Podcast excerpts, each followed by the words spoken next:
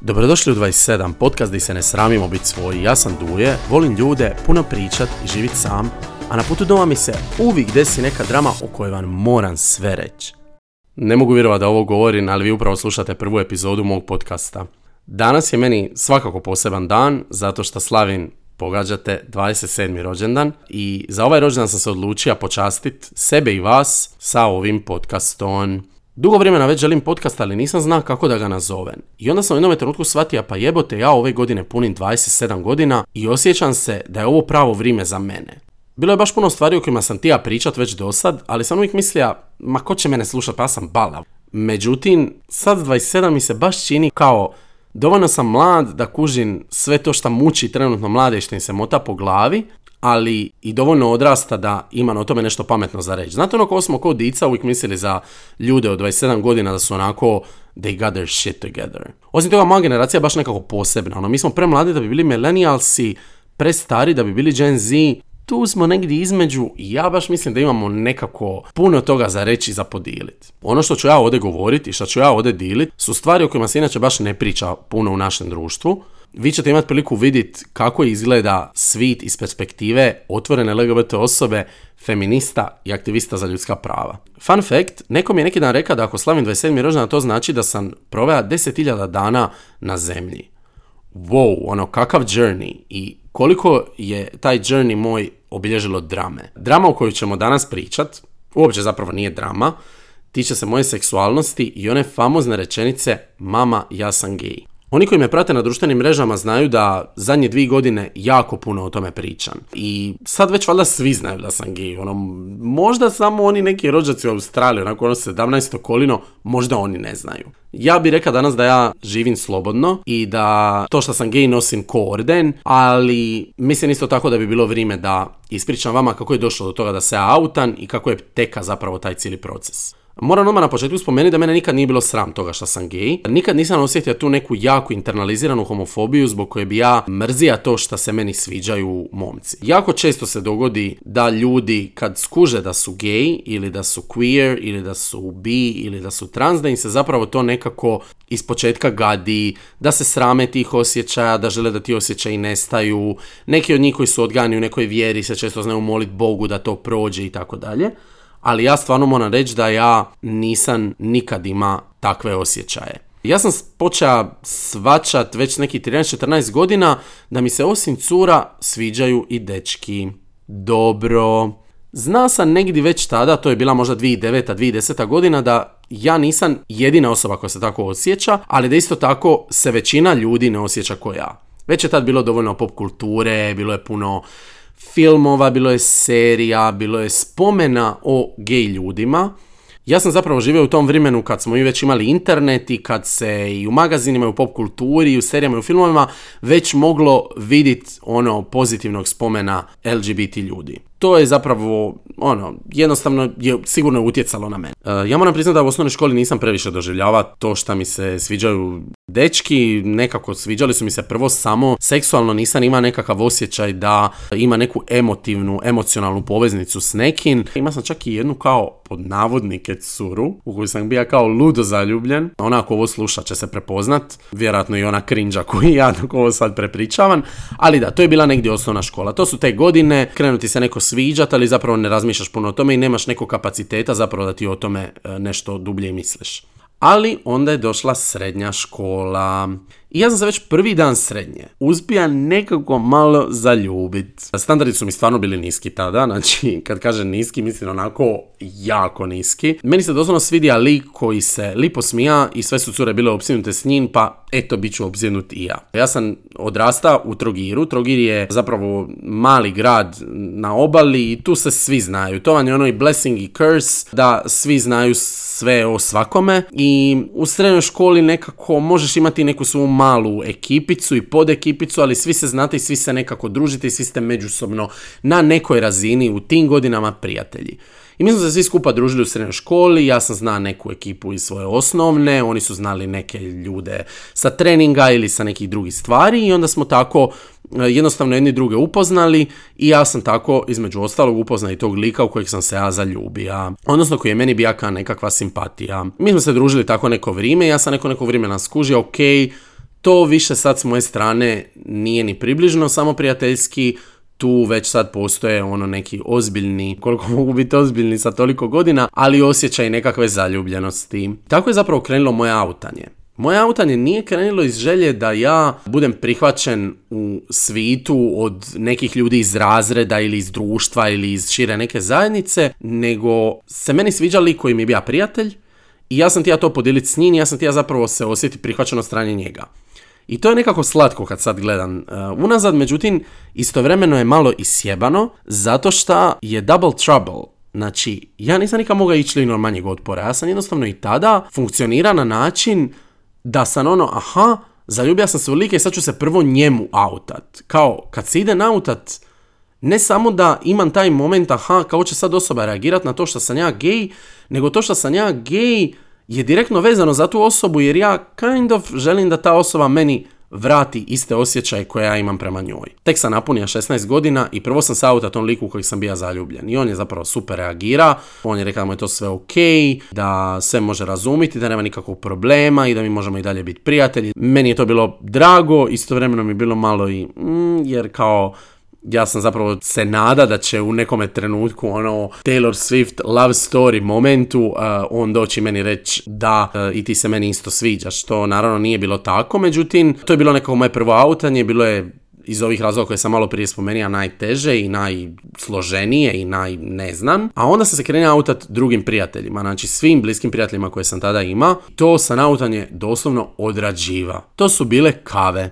Ja bi dogovorio kavu prvo sa jednom prijom, pa s drugom prijom, pa s trećom prijom, pa onda kad sam skužio da ih ima dosta, onda sam ih počeo po grupama. Većina ljudi je bila u fazonu, mi smo to znali, samo smo čekali moment da nam ti to kažeš. To je zapravo bilo prekrasno. Ja bez obzira što sam živio u tom trogiru, šta je to jedna i dalje, nažalost, zadrta dalmatinska sredina i malo misto. Ja sam imao neki svoj bubble progresivnih prijatelja koji su me prihvaćali i volili i prihvaćali i volili svakoga zapravo koji je bio drugačiji u našem društvu. Da ja nisam osjetio te neke negativne momente kad te neko kog ti stvarno voliš, dok ti je stalo i s kim si recimo odrasta, da te taj neko ne prihvaća ja sam stvarno imao tu sreću da, sam, da su moji prijatelji stvarno bili jako progresivni, jako liberalni i da su me jako dobro prihvatili. Rekao sam da ja oko svoje seksualnosti nikad nisam osjeća sram, nikad nisam imao tu internaliziranu homofobiju. Međutim, straha je bilo. Znači ja se nisam auta široj okolini, recimo ljudima u svom razredu, školi, ja nisam bio otvoreno u Trogiru out and proud i nisam se auta svoje obitelji ja sam nekako zna di živim i nisam tija da me neko maltretira. Ja sam zna da sam ja recimo ovisan o svojim roditeljima, da me oni financiraju, da živim pod njihovim krovom. Ja sam zna da ja moram ići u tu školu i završiti još naredne, ne znam, 3-4 godine i da ću ja stalno biti okružen tim ljudima. Jednostavno nisam tija doživjeti to nekako maltretiranje. Ja sam zna da će toga bit. Nisam se tija dovoditi u takve situacije. Ja sam sebi to tako izracionalizira. Ja sam ima cijelo svoje društvo. Svi ljudi koji su mi bili bliski su znali. E, I tako je zapravo cijela moja srednja meni prošla u relativnoj slobodi. Ja sam imao te prijatelje koji su sve znali i sasvim normalno sam dejta druge likove, imam momke, ti momci su upoznavali moje prijatelje i moji roditelji su znali da ti momci postoje, ako nisu u tome trenutku možda znali da su mi momci, nego su mislili da su mi prijatelji, jer kao ja sam otvoreno o tim ljudima priča, e, u smislu kao oni su bili dio mog života i nekako indikativno moji nikad nisu puno ispitivali baš o tim likovima koji su bili moji momci. O svim drugim prijateljima su me znali svašta pitat i razgovarati o njima i interesirati se, ali za te nekako su uvijek bili nekako malo suzdržani ili su se oni bojali nešto saznati ili su ili nisu htjeli uh, invadat moju privatnost. U svakom slučaju meni je to tad bilo fajn, Tamo pri kraj srednje, zadnjih godinu i po dana, zapravo srednje škole, sam ja već znam da ja želim ići na faks u Zagreb. I kao oko svih takvih velikih stvari, ja sam jednostavno zatrta sebi da ću ja ići u taj Zagreb, ja sam se full potrudio, ja sam krenuo upa na faks, s 19 godina pakiram kufere, ja odlazim u Zagreb i ja okrećem novu stranicu života, ja se više nikad ne vraćam u tu svoju sredinu. Ja sam to tad već znao, možda sad zvuči dramatično, ali ja sam tada već sa toliko godina nekako imao u glavi, ok, sve će se isposložiti, ali ovo je velika stvar za mene. Nije da odlazim samo na faks, ja odlazim u neki svoj, neku novo poglavlje života. To novo poglavlje života je bija stan u Zagrebu sa prijateljem koji je također gej, kojeg znam cijeli život, i sa još jednim cimerom koji je isto gej. Dakle, život u gej stanu u Zagrebu, bez roditelja, bez neke kontrole, mlaci, više manje samostalan, glavni grad Hrvatske, ima gay klubove, puno je više gay friendly, puno novih ljudi koje možeš upoznat. To je bilo jako exciting. Ono što sam ja odmah u Zagrebu primijetio je to da se u Zagrebu više nemam potrebe autat ljudima, da više nema onoga momenta di mene ljudi to moraju direktno pitati ili di ja njima dođem i kažem znate ja sam gay, nego jednostavno došao sam na faks, počeli smo s kolegama i kolegicama ići na kave i ono, suptilno u razgovoru, jedna kolegica bi pričala o tome kako je njen bivši dosta dobro kuhao, ali nije znao voziti auto i onda bi ja došao i rekao kao da, takav je bio i moj bivši. I ljudi su samo u nekom trenutku počeli svačat sve i nisu postavljali previše pitanja i nije zapravo bilo nikakvih negativnih podražaja iz moje neke bliže okoline da bi se ja osjetio niti komentara generalnih, da bi se osjetio na način da se ja moram autat pred tim ljudima ili da se ja njima ne smijem autat. Uvijek je bilo nekako skroz normalno to da ja sam gej i to je samo sastavni dio moje ličnosti. Ko šta je sastavni dio moje ličnosti da najviše volim njes manistru, trivialno mi je bilo to reći ljudima kao jednako lako koji to da najviše volim njes manistru. U nekom trenutku sam počeo raditi za portal za koji sad radim i ta ekipa na poslu isto bila nevjerojatno liberalna i progresivna i slobodna da sam se ja već nakon, ne znam, nekoliko tjedana na poslu na sličan način auta koji kolegama sa faksa. Zadnje dvije godine faksa sam provao u Budimpešti, sad ja vama doslovno prepričavam cijeli svoj život, ono sve ćete živo znat. Tamo sam studirao sa studentima iz 120 zemalja svita, tek oni su mi proširili sve moje horizonte. Najnovija faza mojeg autanja se zapravo dogodila na društvenim mrežama kad sam se prije skoro dvije godine odlučio početi baviti LGBT aktivizmom i javno pričat o sebi i svojem LGBT identitetu. Sjećate se kako sam ja rekao da se nisam zapravo nikad službeno auta svoje obitelji. E pa ova rečenica, naslov ove epizode podcasta, mama ja sam gej, ta rečenica se nikad nije dogodila. Ja nikad nisam došao i sija svoje roditelje, braću, rođake i njima reka, e, ja sad s vama moram nešto ozbiljno razgovarati, ja sam gej, ja volim dečki i tako dalje. Kod mene se to nikad jednostavno nije dogodilo. Ja sam se subtilno auta nekim članovima obitelji, drugi su to sve još subtilnije shvatili, a onda kad je postalo skroz jasno, kad više nije moglo biti nikakve sumnje za one koji su još uvijek se negdje valjda ima i takvih, ima ih u svakoj obitelji, nadali da ću ja, ne znam, ono, imati ženu i ne znam šta u životu, nekakav katolički brak. Zadnja svaka sumnja je zapravo bila odagnata kad sam se ja auta na društvenim mrežama. I to je bilo zapravo dosta interesantno zato što su onda svi članovi moje obitelji koji su to znali od prije, se konačno osjetili zapravo slobodni da mogu sa mnom neke stvari komentirati, da me mogu nekim stvarima pitati. Moji roditelji su takvi, posebice mama, ono da nikad neće zadirati u moju privatnost. Ne samo u moju, nego recimo od mog brata koji je straight. Možda to i nije dobro, ali su imala takav nekakav sistem da nije nikad zadiralo našu privatnost i da ono što smo mi htjeli podiliti, da smo uvijek mogli podiliti, ali nismo ništa bili prisiljeni otkrivat van onoga što smo mi sami htjeli, jel? E, najnovija faza auta na društvenim mrežama je zapravo mi produbila i imala dosta utjecaja na moj odnos sa mojom obitelji. Ono što sad mogu sa odmakom reći je da autanje nije mama ja sam gay moment. Autanje uopće nije moment. Autanje je cijeli proces koji se odvija tijekom valjda cijelog našeg života. Kogod je LGBT moće definirat neku točku kad se kreni autat, ali ne i kad se završi autat. Jer mi se zapravo ne završavamo autat nikad. Autan je proces u kojem mi druge ljude obavještavamo i učimo i podučavamo o tome šta znači biti gej, kako izgleda naša zajednica i na koji način e, je ona prisutna u društvu od pamti vijeka ali i di učimo dosta toga o sebi. Znate kako postoji ona fora da gej likovi zapravo u 20 proživljavaju svoje tineđerske godine zato što nisu mogli biti autentični kao tinejdžeri. To je toliko istina na toliko puno levela. Znači, ja sam tek u svojim srednjim dvadesetima, kad sam počeo skroz slobodno živjeti neopterećeno, počeo svačat da neki dijelovi mene zapravo su ostaci obrambenih mehanizama koje sam ja izgradio jer sam odrastao u okružju koje me nije prihvaćalo i za koje sam eksplicitno zna da me neće prihvatiti. Ti obrambeni mehanizmi su se danas stopili sa mojim karakterom i sa mojim stavovima i držanjem i tako i njih